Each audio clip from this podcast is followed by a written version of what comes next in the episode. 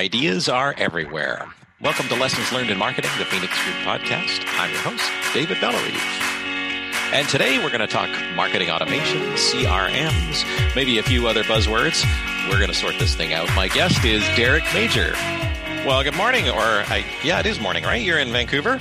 Oh, it's morning. I'm even earlier than you. Thank you. I know when I, when I talk to people out east, it's always sometimes like, "Hey, good morning." They're like, "Actually, we just finished lunch." It's like, yeah. Can you start uh, maybe kick things off by telling us a little bit about yourself and what you do? Yeah, for sure. Um, again, thanks for having me on, David. Um, is uh, yeah, I, have been. Um, you know, I, I started my business, uh, Eligeo CRM. Just we just celebrated our 11th birthday this month. And, oh, congrats! Yeah, thank you it's it's it's hard to hard to believe how fast time flies, and uh, and I, I mean o- over the years we've been doing uh, a number of things. I actually started the company out as a tech support company, uh, helping out small businesses, but uh, we were kind of doing everything, everything from web design to tech support to uh, CRM and uh, custom software and everything, and then probably about seven or eight years ago, we really got into the CRM space, which, which is a background of mine and interest of mine. I've always been um, comfortable and interested in technology. And e- even when I got started out, uh, I, I, was working for a number of different companies like TELUS and Shaw. Uh, in Alberta, ATB Financial is with them as well, as well as Jim Pattison Group. And all, all of those experiences uh, involve software, um, usually on a user customer facing nature type of thing. And uh, it's always been an interest of mine. And so, you know, for the last seven, eight years, our focus has been on CRM which is as an extension of that, we've been getting a lot more into the marketing automation space too. So a lot of that's kind of merging these days. Uh, there's a lot of products out there that accommodate both. Um, so it's uh, because of the internet, everything's kind of coming together. So we're we're really excited to be working in that space and you know learning stuff as much as our clients are every day too. Well, I hope to be able to talk to you a little bit about how um, CRMs and marketing automation are coming together. But um, just a little bit on CRMs. So, are you uh, are you platform specific, or you're just helping in in general terms? Yeah. So, I mean, if, if you go to our website, uh, we we do focus a lot on Sugar CRM, uh, which is an open source commercial product that launched in 2004 and we've worked with them for quite a, quite a while. But uh, we also do a lot of work on other products like Salesforce. We've done some work on Zoho, uh, Microsoft Dynamics. Over the years, I've kind of touched on those myself quite a bit. Um, but here, here, up here in Canada, because of data privacy and whatnot, uh, different um, um, privacy regulations around the world as well, uh, we, we seem to be doing a lot more sugar business, mostly because customers can get their own server. They don't need to be on the cloud, and they can actually install it uh, locally if they wanted to as well. So, is that the security issues that uh, with Salesforce your data's um, being held somewhere else? Is that what you mean? Yeah, so I mean, Salesforce has started to address that in the last couple of years. They do have, uh, at least for from a Canadian perspective, they do have data centers. Uh, not necessarily data centers; they they house it through uh, Amazon now. Uh, but that used to be a real concern because Canada didn't have um, data center specific. But even then, uh, there's still concerns that you're housing your data with an American companies. Right, um, and the government for sure, and, and probably a lot of private organizations not very comfortable with that. Uh, absolutely, insurance is another one. Healthcare, uh, anywhere anywhere there's private data, especially things like SIN numbers, uh, credit card information, personal information, uh, seems to be a real concern. So now, what is um, if we look at a CRM and we talk about it at its best? What what what is it a CRM when when it's done right? Yeah. So, well, the CRM stands for Customer Relationship Management. I think most of our clients come to us because uh, they have a sales team and they want to coordinate their sales teams, coordinate sales efforts, and whatnot. Um, which is always interesting. Again, it's customer relationship management. So sales is part of that, but it's actually the whole spectrum of marketing, sales, and service. It's uh, it's the end to end life cycle of of a, of a customer client uh, that a CRM can be. So in, in, a euphoria state for for a company, it takes if you've never had a CRM, uh, it does take a few years to kind of establish that within a company culture, depending on the size of the business. Um, but once you've done that, I mean, marketing is feeding leads into the into the CRM as the marketing component of things the sales teams are working in unison with marketing as these leads are coming in. They're qualifying them. they are calling them, they're quoting them, and hopefully turning them into customers. And once they've turned them into customers, that's where the service side kind of fills in and takes over the relationships and maintains the relationships and helps grow the relationships. So in Euphoria state, you've kind of tied every operational system and activity uh, right back into your CRM, so you have a really holistic view of who your customer is. So I have this, um, I guess, this vision in my mind of uh, the telemarketer phoning me and telling me my furnace needs, or asking me if I need to uh, clean my furnace, and then uh, passing me off to a salesman or something else. Is that, uh, is it just sort of those um, massive churning sales organizations that need CRMs?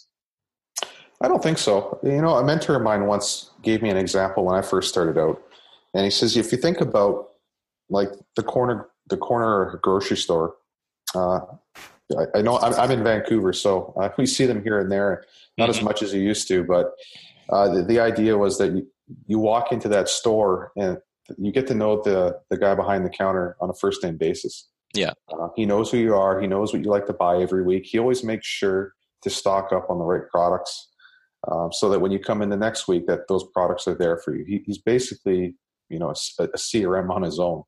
Um, when a small business, even you know five employees or even one or two employees, there's certainly value in it. You might not take it to the to the scale that a you know 50, 100, you know, thousand person Salesforce uh, uh, organization might do it, but you still want to keep track of that information so that when those customers are coming back to you, you know personal details. So if there's if you have a number of customers that you work with, maybe it's, it's a little bit difficult to remember particulars like you know, say the person's spouse's name maybe their kids names uh, maybe favorite activities. Uh, i've seen some clients that we've done some work with where they've when they've organized say a golf tournament they'll take a look in their crm and they'll see who's interested in golf and then they'll pair those people up and invite them out to the golf tournament. So i think there's value in just taking notes and have a nice central spot where you can keep track of who your customers are so really, everyone in the organization could be feeding uh, customer information. So you know, oh, she likes uh, or he likes uh, chocolates from the store or whatever else, and and you just have this shared knowledge of of your customer. Yeah, for sure. And I mean, even even I, uh, it's um, we we I always think hit by bus scenario, but I, I've been turned on to win the lottery scenario uh, if someone if someone moves on it's you have all this data and all this information about people. So if some someone can't pick up or, or um, someone goes on vacation like within the within the organization they have a, a, nice little overview who that client is. So they kind of pick up where the other person left off without really missing a beat if you've done it right so now, um, probably you qualify this all the time if you've done it right. Um, there's probably a lot of organizations, and I've seen them. Um, I, well, I haven't seen them, but I've heard people say, "Yeah, we have a CRM. Yeah, we have a CRM," but there's there's maybe not um, maybe not a lot of information there. What are people doing wrong when they when they're implementing a CRM? Well, I think you I think you just kind of touched on it a bit there. It's for a lot of people uh, especially the last several years. And there's so many products out there. You type CRM in there, and I have clients like clients or prospects every day. Hey, Derek, have you heard of this CRM or that CRM? It's like, well, there's new ones every day. Mm-hmm. And I think what's happened is a lot of people have turned it into a checkbox. It's like, yep, yeah, check, I have a CRM. And there's a little bit more thought that can go into it. Um, you can go pick up a lot of these. I call them boutique uh, CRM products. Ones that you go online, you probably have a free edition. You probably have a really low cost point to get in, like five, ten dollars a month. Um, but you're kind of you're kind of stuck in the way they do they do things for CRM. You can't really customize it and tailor to your business. Uh, so I think a lot of people find that they can, they can sign up for these products quite easily, but once they get in there, it turns into a um, a glorified Rolodex is really what it becomes. So you have a giant contact list, but it's not really doing anything for you. Right. And so I think I think the misstep that a lot of uh, organizations take, and again, it depends on the size and the scale of the organization, is that just the planning piece and the strategy. It's like, well, why do we want a CRM? What, what what's the output of this CRM? That what is it going to do for us? Is it going to help automate things? Is it going to help create better um, communication flow between different departments? So th- those are the kinds of things and questions that people should be kind of looking at uh, before they buy. It. But I think a lot of companies, because it's so easy to get into, the barrier barrier of entry is really low. Um, they kind of jump in and check it off and say, "Okay, we got a CRM salesperson. I want you to start using it." And so the salesperson ends up building their own process as they go along because nothing's really been thought through. So, other than being that repository, what is the promise that a CRM can deliver? Uh, it, it, it kind of depends on the angle you're going in on it. But I, I think uh, the number, one, if you look from a marketing perspective, I find that marketing people, the biggest, the greatest value the marketing folks would find is they are able to uh, provide some data on ROI. So if we're going to go spend a bunch of money on a billboard, we can act track, you know, all of those um, leads that come in from a billboard advertisement. Another one might be a trade show. So if you go to a trade show, uh, being able to collect all those business cards, or these days, a lot of those trade show organizations organizations will have scanners and whatnot. So you get a little spreadsheet you can import into your CRM. Um, so it's being able to, to, to, show true ROI on the different uh, investments in the marketing that happen. On the sales side, there's value in follow ups. So even on our sales team for our, our, our group, we have probably two, 300 leads at any given moment that our, each salesperson's working on and there's no way that uh, sticky notes and um, even calendar reminders are going to be able to keep keep track of all that. So they use the crm to help direct what work they have to do every day and what reminders they have. Uh, automation is an interesting thing these days. You hear a lot about ai to me ai is at least right now is a lot more about uh, automation. And what we do even for us is when we have leads coming in and this is kind of segueing a bit into marketing automation. Okay. Is that we're kind of we're using all the data we have on our prospects to find out which ones we should be engaging with at the right at the right moments. So is it too early to engage with them? Is it too late to engage with them? What's the sweet spot? So we're tracking data and we're tracking activity um, on on our website, on email marketing, on even follow ups and contacts we make through social media, through phone calls, to kind of help us direct what leads we should be focusing on. So from a sales part, that that's probably a really critical piece. So how how are you like how is that working exactly? Like are there certain markers that would uh, generate another step in the marketing automation or maybe give me a rundown on what Yeah, sure. So we we we track stuff like we call like engagement. So which could lead into um, if for those that are, are involved with marketing, you'll hear about, a lot about lead scoring. So one way is lead scoring. So if someone hits a certain threshold of a score, you might direct that to the sales team. I'm kind of simplifying it, but let's say someone hits your website, they're clicking around, they're checking out certain things on the website, but you're you're giving them a point for every page they look at, for instance. Um, but then they stumble upon this uh, white paper that they have on your website. And they go, "Oh, this is an interesting article." What I'm going to do now is I'm going to go ahead and fill out this article, and I'm going to request to have this white paper. Now, the trick with that is they're paying for that white paper with their information. So once they've downloaded that information, they've now revealed to you who they are. Um, and at the same time, all that data you've been collecting, scoring on them, you've now started to rank how engaged they are with your website.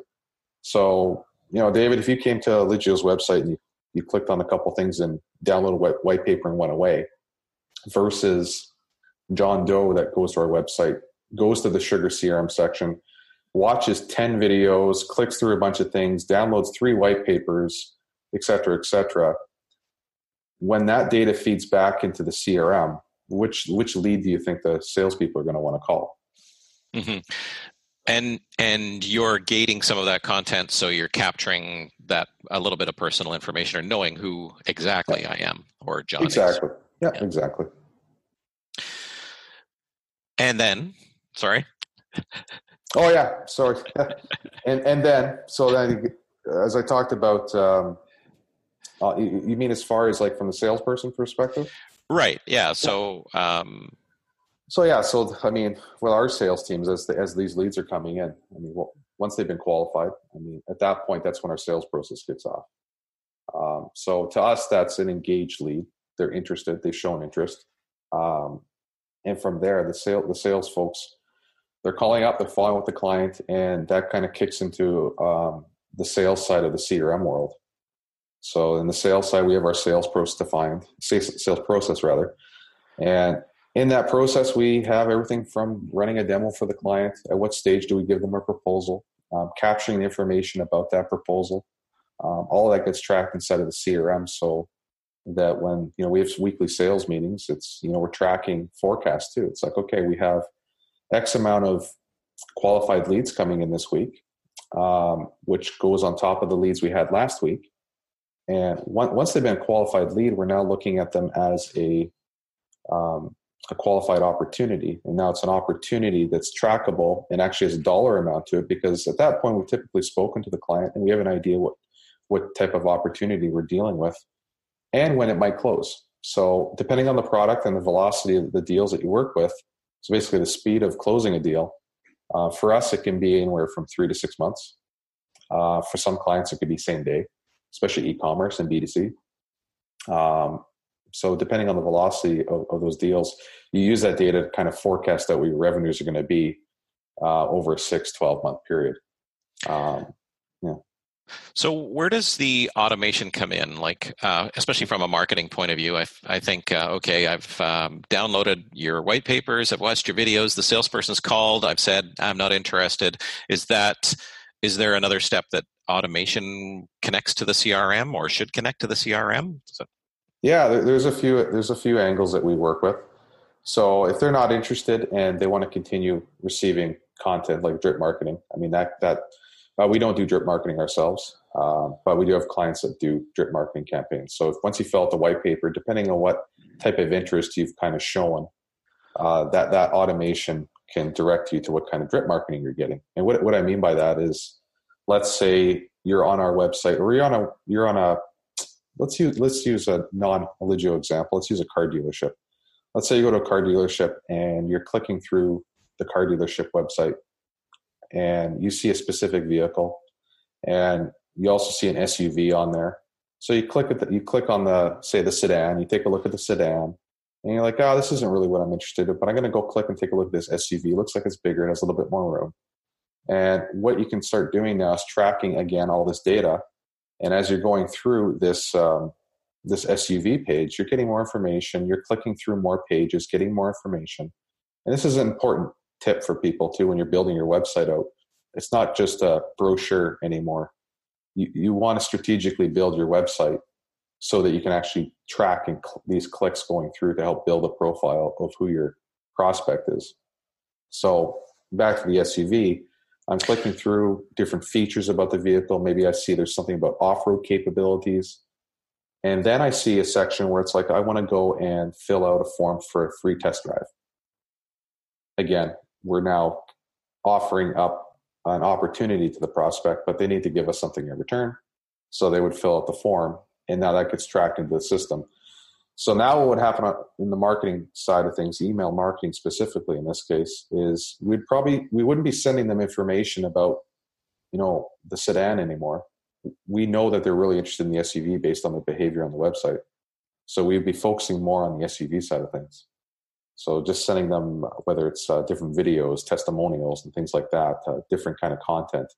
Um, and at some point, as I mentioned earlier about the lead score, you're not tracking the, the engagement side of things. And once that lead score hits a certain threshold, uh, that might trigger off other automation. So if they come back at, let's say they go dormant for 30 or 60 days, then after 30 or 60 days, we could say, okay, you know what? Uh, they come back to our website. That might ping something inside of the CRM to say, hey, Derek, the salesperson, uh, David, the prospect that was looking at those SUVs, you know, 60 days ago and went quiet, he came back online. So that might trigger a task inside of the CRM for the uh, for the uh, sales rep to actually follow up, and maybe not at that very moment, but you might trigger something to happen within a few hours of that. So as the, as the prospects thinking about it, you can reach them at that moment. So in effect, your your your sales or your website's doing um, a lot more than, like you say, just a brochure. If I can get back to that a little bit, what can you dig in a little bit deeper into what you were saying about um, trying to build different features on your website so you can is it to profile your potential client better is, yeah is it? yeah it's that, that's essentially what you're doing. Is um, I, I, I, tell people now it's a web, like I mentioned, it was like a brochure. Maybe ten years ago, it was all, all about having a brochure website. Yeah. Today, it's like having a storefront, and the, the only difference is with the storefront today is you don't you're not actually physically there. You're you're virtually there. So you have to start implementing things to build a profile who your client is, uh, and tying in different tools. So the, the website is is a lot more like a CRM in a way. Um, I think about chat chat's a big thing. Most websites you go to now have a chat feature. And usually that chat is linked back into your CRM. So let's say you're chatting with someone on the website, that information gets pushed back into the CRM. So now if you decide to call into the into the company, that information's all there. They can see your chat history and whatnot. So it's kind of a living, breathing thing at that point. But uh, as they're navigating the website, you're building up the profile you're starting to understand what their interests are, where they're at in your in your marketing funnel. Um, it, it's kind of it's like I said, it's a little bit of work and strategy in the outset instead of mm-hmm. the old way. I used to just throw up websites and say, okay, I need an about us page, we need a services page, and this. But now, now you actually think through how can I actually understand what they want, so that makes it easier on the folks, uh, on the sales folks and the marketing folks, so when, when the customer's calling in to actually help them quicker. Well, it's that's good advice, and I wonder is that um, uh, well, maybe I won't put words in your mouth. If I'm if I'm thinking about a CRM, or if a business wants to dip their toes in into this, what are what are the you know mistakes a lot of people make, or what are the best uh, practices that they should follow to kind of get it right? Yeah, I, the the number one thing is is the is the research up front.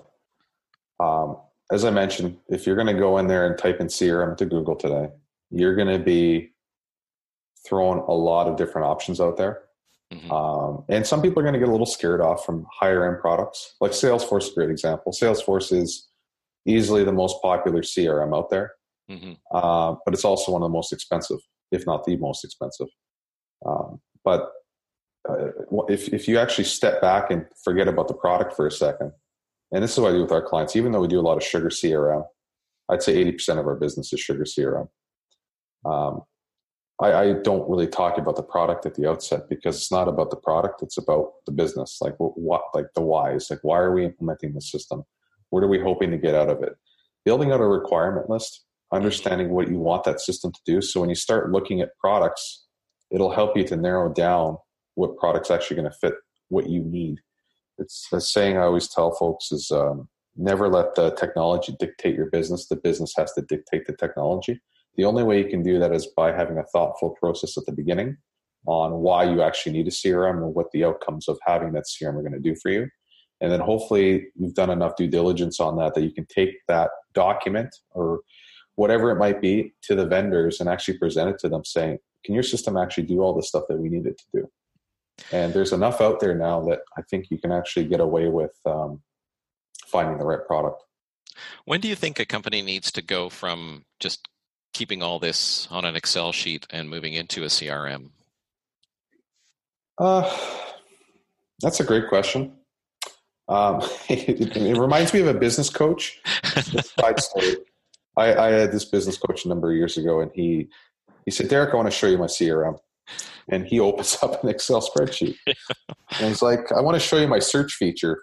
You know, he goes Control F or Command yeah. F, and then he searches for I'm like, okay. Um, but I, I, think the easy answer is I, I, don't, if you're using a spreadsheet to track your leads and your contacts, you probably need a CRM already. Okay. Let's put it that way. And, and, the, it's a lot cheaper to get into, like I said, there's some free CRMs out there that are ready to be picked up. You can just go online, sign up, and start using something, especially if you're a smaller business, and you say one to five to 10 employees uh, there's enough things out there that you could just get in there and start using something uh, to start tracking. Um, I wouldn't start getting when I talk about strategy and talk about process and all that and what system to go with. Uh, I talk about more when you're starting to think about automation and thinking about uh, more complex workflows, integration with your website, and all that stuff. Mm-hmm. Um, but if you're already using a spreadsheet, take a look at some of the CRMs that are out there realize that some of these boutique uh, smaller systems might not be the one you have five years from now but it might be something that'll be good for the short term Um, and with that said, make sure you can find something and get your data out if you need to as well. That way you can transition up if you need to. Derek, the uh, I call, the podcast is lessons learned in marketing. So I ask all the guests uh, to uh, kind of give us a lesson that they've learned in the last little while, and uh, what what what comes to mind if you think about uh, what you've learned lately about CRMs or automation or marketing in general. Oh, I can go down a whole laundry list of that. especially, especially as a small business owner, I can, I can think I can come up with a lot of lists. And I think the one thing is, uh, from marketing perspective, I don't think we spend enough on marketing. Ultimately, um, and that's something I, have realized over probably the last six, 12 months. Mm-hmm. Uh, we relied a lot on referrals and you know clients just finding us because we're we're pretty unique in what we do. But um, I don't think we spend enough on advertising, getting the right messages out there. So I think um, I think realizing that I think that's going to improve our business going forward. So I think that's a recommendation too is uh, not go out there and just you know go guns blazing without thinking it through. But uh, I think you can't spend enough on marketing uh, to get your message out. Eric, thanks so much for uh, uh, the time. Just flew by here. I um, how how can people get a hold of you or find out more about uh, Eligeo? For sure. So you can uh, find us obviously on our website. Uh, website's www.eligeo.com. That's E L I G E O.com. And of course, I'm on Twitter as well. It's just at Derek Major. That's D E R E K M A J O R. Um, oh, of course, uh, my email is just Derek, D E R E K, at eligeo.com as well. And can you uh, tell me what, uh, where, where does the name Eligeo come from? Yeah, for sure. So uh, I actually had one of my first businesses I started in the late 90s uh, in 2000. That was a web hosting company. And we came up with a name that was, uh, we were trying to come up with something unique. And it was pronounced as Eligeo as it is today. And what Eligeo really stands for is uh, Eli is like a teacher, and Geo has to do green technology. So we deal, we like to deal with green technology and the cloud and all that. Fantastic! Oh, I'm glad I asked that. Thanks again, Derek, and uh, um, appreciate your appreciate you taking some time with us this morning. Yeah, no problem, Dave. Thanks for having me.